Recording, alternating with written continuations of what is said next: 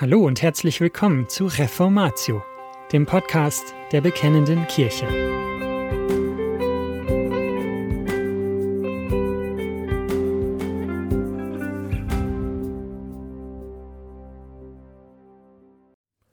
Grußwort des Schriftleiters. Ein Artikel von Jürgen Burkhard Glautke, erschienen in der Bekennenden Kirche 45 im Juni 2011.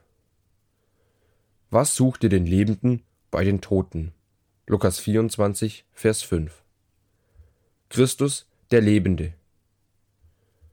Fast nebenbei erfahren wir auf diese Weise einen wunderbaren Namen unseres Herrn und Heilands, der Lebende.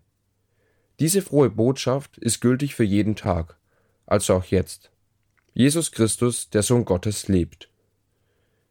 Es ist die frohmachende Botschaft an alle Seufzenden und Bedrückten, an alle angesichts der Zukunft Verzagten und für diejenigen, die dann, wenn sie allein sind, von der Furcht vor dem Tod beschlichen werden.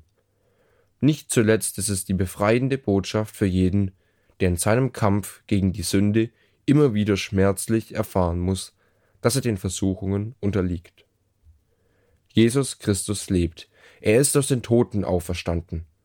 Diese Nachricht zieht sich durch sämtliche Schriften des Neuen Testaments. Die Auferstehung Jesu Christi ist im Wort Gottes nicht eine Information neben anderen, sondern sie ist die Grundlage des gesamten Neuen Testaments.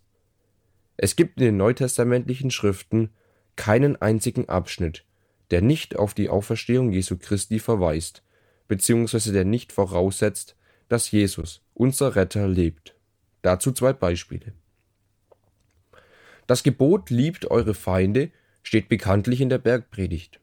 Jesus hat es also mehrere Jahre vor seiner Kreuzigung und vor seiner Auferstehung verkündet.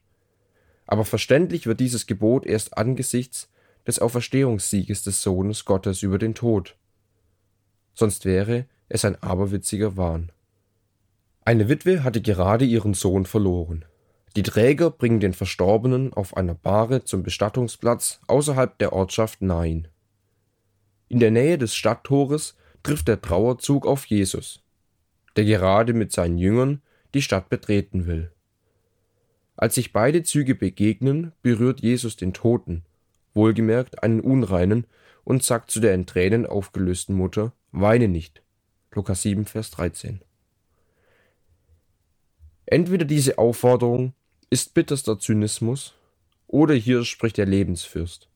Entweder diese Aufforderung ist unmenschlich oder sie ist angesichts des über den Tod triumphierenden Sohnes Gottes ein herrlicher, befreiender Befehl. Dass Christus lebt, ist die strahlende Mitte der Heiligen Schrift. Seine Auferstehung ist das Zentrum des Evangeliums. Es ist die Achse, um die sich alles andere dreht. Kein Unterschied in der Wirklichkeitsebene zwischen Tod und Auferstehung. Bevor wir untersuchen, Warum die Engel den Frauen eine solch vorwurfsvolle Frage stellen, will ich auf den Aspekt verweisen, der soweit mir bekannt in keiner deutschen Bibelübersetzung angemessen wiedergegeben wird. Gemäß dem griechischen Grundtext ist es so, dass der Evangelist Lukas in seiner Berichterstattung von der Grablegung Jesu zum Auferstehungsmorgen übergeht, ohne einen Punkt zu machen. Erst recht macht er keinen Absatz, wie es in unseren Übersetzungen vorkommt häufig sogar noch mit einer Überschrift. Im griechischen Grundtext steht zwischen Lukas 23, 55 und 24, 1 lediglich, wir würden heute sagen, ein Komma. Auch inhaltlich geht es um das gleiche Thema. Die Frauen, die am Todestag Jesu die Gewürze zubereiten, Lukas 23, Vers 56, ruhten am darauffolgenden Tag und machten sich am ersten Tag der Woche auf, um diese zum Grab Jesu zu bringen. Lukas 24, Vers 1. Ihr Denken drehte sich am Auferstehungsmorgen um dasselbe Thema wie am Tag des Sterbens Jesu. Es ging um das Beschaffen und Zubereiten von Salben und Gewürzen. Dass der inspirierte Schreiber hier keinen Punkt macht, sondern lediglich ein Komma, weist darauf hin, dass wir ohne Unterbrechung von dem Leiden und dem Tod Jesu zum Auferstehungstag weiterlesen sollen. Die berichteten Ereignisse also sowohl die Passion und der Tod Christi als auch seine Auferstehung, geschahen keineswegs in unterschiedlichen Wirklichkeitsräumen. Genau dies muss heute betont werden, denn nicht selten kommt man von Theologen zu hören, Ostern, Auferstehung, das sei etwas Unerhörtes, das sei etwas so total anderes, dass es sich nicht in historische Kategorien fassen lasse. Aber das ist nicht richtig. Der Evangelist Lukas macht durch einen langen Satz unmissverständlich deutlich, dass wir es stets mit derselben Wirklichkeitsebene zu tun haben. Wenn die Theologen lediglich kundtun wollten, dass Menschen, deren Augen an die Düsternis dieser Todeswelt gewöhnt sind, von der Strahlkraft des Lichtes der Auferstehung Jesu geblendet worden sind, dann wird dem niemand widersprechen. Tatsächlich drang die Nachricht, dass Christus wahrhaftig auferstanden ist, nur außerordentlich langsam in die trägen Herzen der Jünger. Zunächst kam es ihnen wie ein unglaubhaftes Märchen vor. Lukas 24, Vers 11. Erinnern wir uns auch an den ungläubigen Thomas. Johannes 20, Vers 25. Selbst als Jesus Tage später noch einmal mit seinen Jüngern am Berg in Galiläa zusammentraf, um ihnen dort den Taufbefehl zu geben, lesen wir noch immer, dass etliche zweifelten. Matthäus 28, Vers 17. Ohne Frage zerbricht das, was am Auferstehungsmorgen geschah, unsere Denkkategorien, die von dieser vom Tod beherrschten Welt bestimmt waren. Aber es ist nicht so, dass die Auferstehung Christi in einer Art Übergeschichte, also außerhalb von Raum und Zeit stattfand, zum Beispiel lediglich im Bewusstsein der Jünger. Zwar ist für unser an die Todesverfallenheit gewöhntes Denken das Auferstehungsgeschehen unerhört. Gleichwohl aber dürfen wir, wie es auch das Apostolikum formuliert, in einem einzigen Satz über Christus bekennen, gelitten unter Pontius Pilatus, gekreuzigt, gestorben und begraben, am dritten Tag auferstanden aus den Toten. Wir landen am Ostersonntag nicht in einer anderen Wirklichkeitssphäre. Die Auferstehung Christi, unser Anker und Halt. Der Bericht über Jesu Leiden und Sterben scheint heute vortrefflich in unsere Erfahrungswelt zu passen. Fotomontagen sind gegenwärtig sehr verbreitet, in denen zusammen mit dem gekreuzigten Jesus Menschen abgebildet sind, die in Slums hausen, Hunger leiden oder gefoltert werden. Offensichtlich ist man also der Meinung, die Passion Christi könne man mit allen möglichen Geschehnissen unserer Erfahrungsfelder verknüpfen. Die Frage, ob solche Collagen berechtigt sind, will ich in diesem Grußwort nicht erörtern. Immerhin aber dürfte über eines Klarheit bestehen. Auf diese Weise bleibt man am Äußerlichen hängen. Die Passion und das Sterben Jesu werden auf diese Weise in die Welt eingeebnet. Das, was in Wahrheit auf Golgatha geschah, nämlich dass Christus den Kelch des Zornes trank und damit die Versöhnung bewirkte, das konnte und kann nicht durch noch so brutal oder ergreifend dargestellte Fotomontagen oder Filmstreifen nachgezeichnet werden. Genauso verhält es sich mit der Auferstehung Christi. Das, was am Auferstehungstag Christi geschah, sprengt alle unsere sonstigen Erfahrungen in dieser Welt. Dieses Ereignis hat Konsequenzen für alle Zeiten, ja für die Ewigkeit. Die Auferweckung Christi ist das Siegel, mit dem Gott der Vater bezeugt hat, dass er das Sühneopfer seines Sohnes angenommen hat. Aber die Auferstehung Christi fand innerhalb der menschlichen Geschichte statt. Nur deswegen kann uns die Auferstehung Christi bereits hier auf unserem irdischen Weg nähren, stärken, trösten und im Glauben zu Überwindern dieser Welt machen. Die vorwurfsvolle Frage. Wie aber kommen die Engel dazu, die Frauen dafür zu kritisieren, dass sie zum Grab eilen? Wieso dieser Verweis?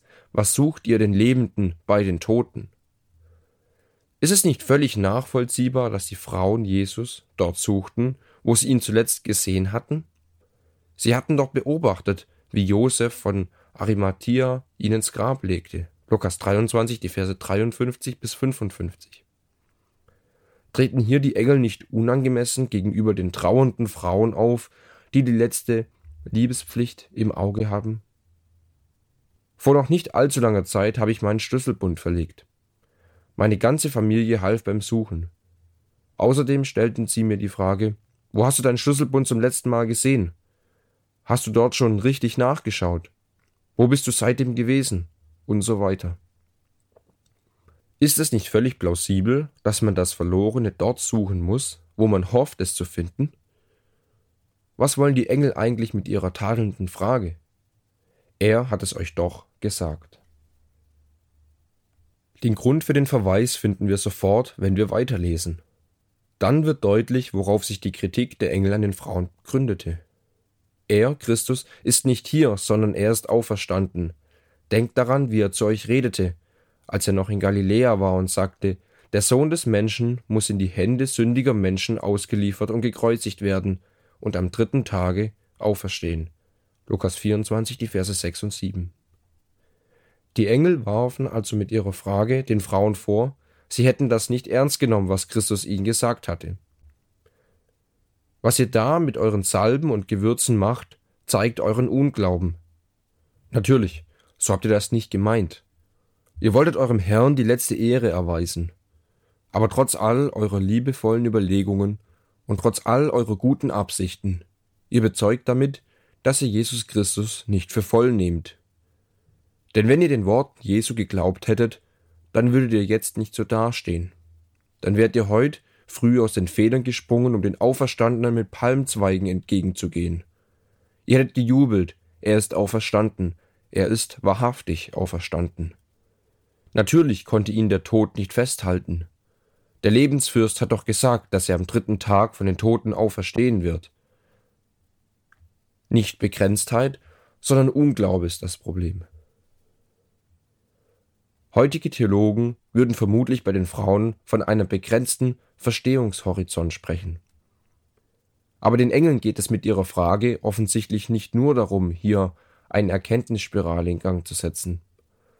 Stattdessen weisen sie die Frauen auf ihren schuldhaften Unglauben hin und entlarven auf diese Weise auch das gelehrte Gerede über Verstehungshorizonte. Wir Menschen stellen die Realität immer wieder auf den Kopf und wundern uns dann über unsere Verständnisprobleme. Dazu zwei Beispiele. Richard Dawkins und andere Atheisten werfen in diesen Jahren wieder einmal lautstark die Frage auf, ob es Gott tatsächlich gibt. Sie schreiben dicke Bücher über den Gotteskomplex oder den Gotteswahn. In diesen Werken verkündigen sie, dass Gott nichts anderes als ein menschliches Fantasieprodukt sei. Wenn wir einmal mit dieser Fragestellung an die Bibel herantreten und die Heilige Schrift gleich ganz vorn aufschlagen, stellen wir fest, das Wort Gottes geht auf diese Frage überhaupt nicht ein, geschweige denn, dass es sie beantwortet. Auf dem ersten Blatt der Bibel wird uns nicht die Frage beantwortet, ob es Gott gibt. Wir lesen stattdessen, am Anfang schuf Gott Himmel und Erde. Wenn jemand nun die Bibel in die Rede fallen will und ausruft, Halt, stopp mal, Moment. Was meinst du mit Gott? Worüber sprichst du eigentlich? Dann wiederholt die Bibel unbeirrt, Gott sprach, es werde Licht. Und es wurde Licht. Mit anderen Worten, das Wort Gottes denkt gar nicht daran, uns zunächst die Frage zu beantworten, ob es Gott gibt. Stattdessen beantwortet es die Frage, ob es die Welt, namentlich die Menschen gibt und warum es sie gibt. Die erstaunliche Antwort lautet, es gibt sie, weil Gott sie geschaffen hat. Noch ein Beispiel für unsere vertretenen Fragestellungen. Wir werden heute mit dem Vorwurf konfrontiert, wie kann ein guter Gott so viel Ungerechtigkeit in der Welt zulassen. Wenn Gott gerecht wäre, müsste er doch alle, die Kriege und die Naturkatastrophen, all das Leid der Menschen unterbinden. Dann kommen wir zum Römerbrief.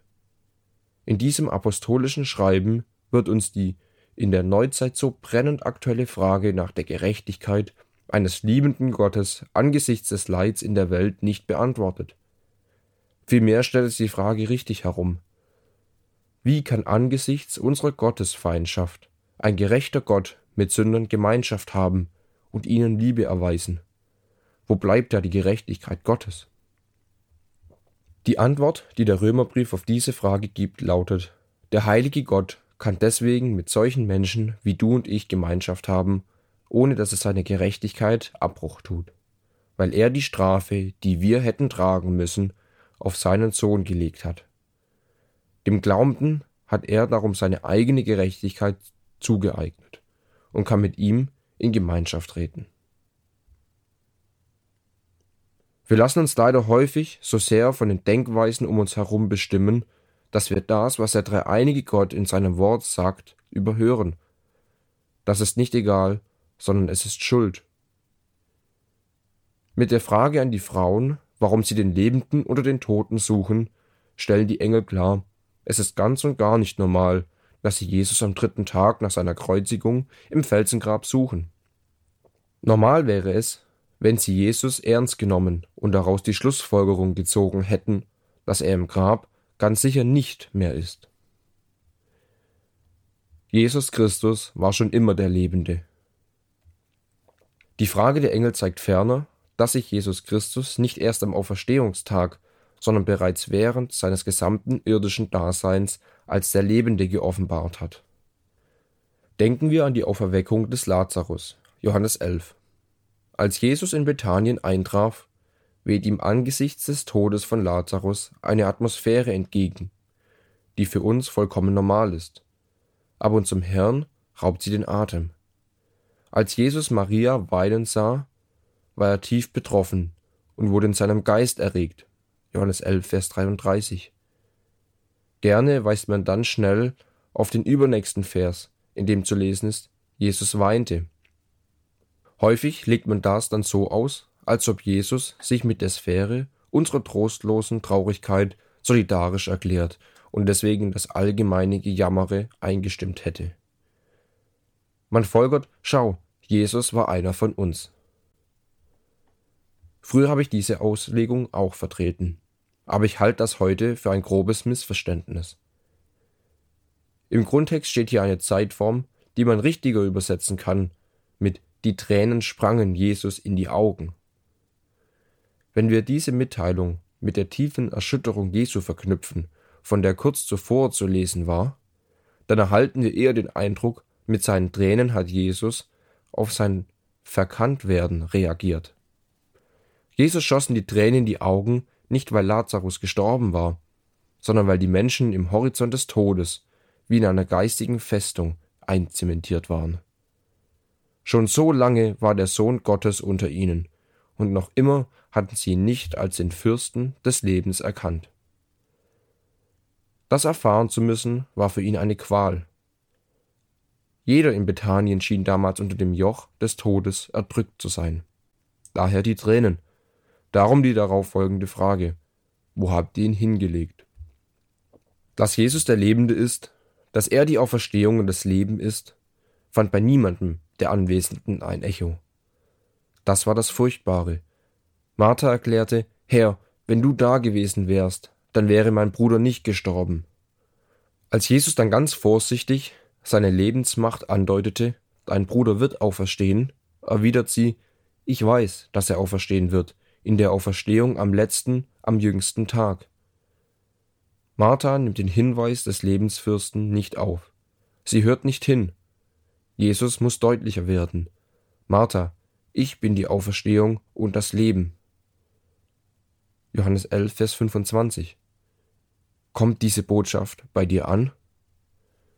Wohlgemerkt, das war vor Ostern. Jesus war und ist immer die Auferstehung und das Leben.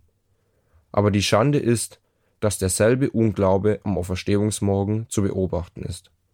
An diesem Tag nahmen die Frauen das, was Jesus gesagt hatte, nicht für voll. Darum der Vorwurf der Engel. Glauben, was der Herr sagt. Unmittelbar im Anschluss an dieses Ereignis lesen wir von dem Gespräch des Auferstandenen mit den Jüngern, die nach Emmaus wanderten. Sie waren durch das, was die Frauen mithalten, verwirrt. Lukas 24, Vers 22. Jesus antwortete ihnen, O ihr Unverständigen, wie ist doch euer Herz träge zu glauben an alles, was die Propheten geredet haben? Musste nicht der Christus dies erleiden und in seine Herrlichkeit eingehen? Und er begann bei Mose und bei allen Propheten und legte ihnen alle Schriften aus. was sich auf ihn bezieht. Lukas 24, 25 bis 27.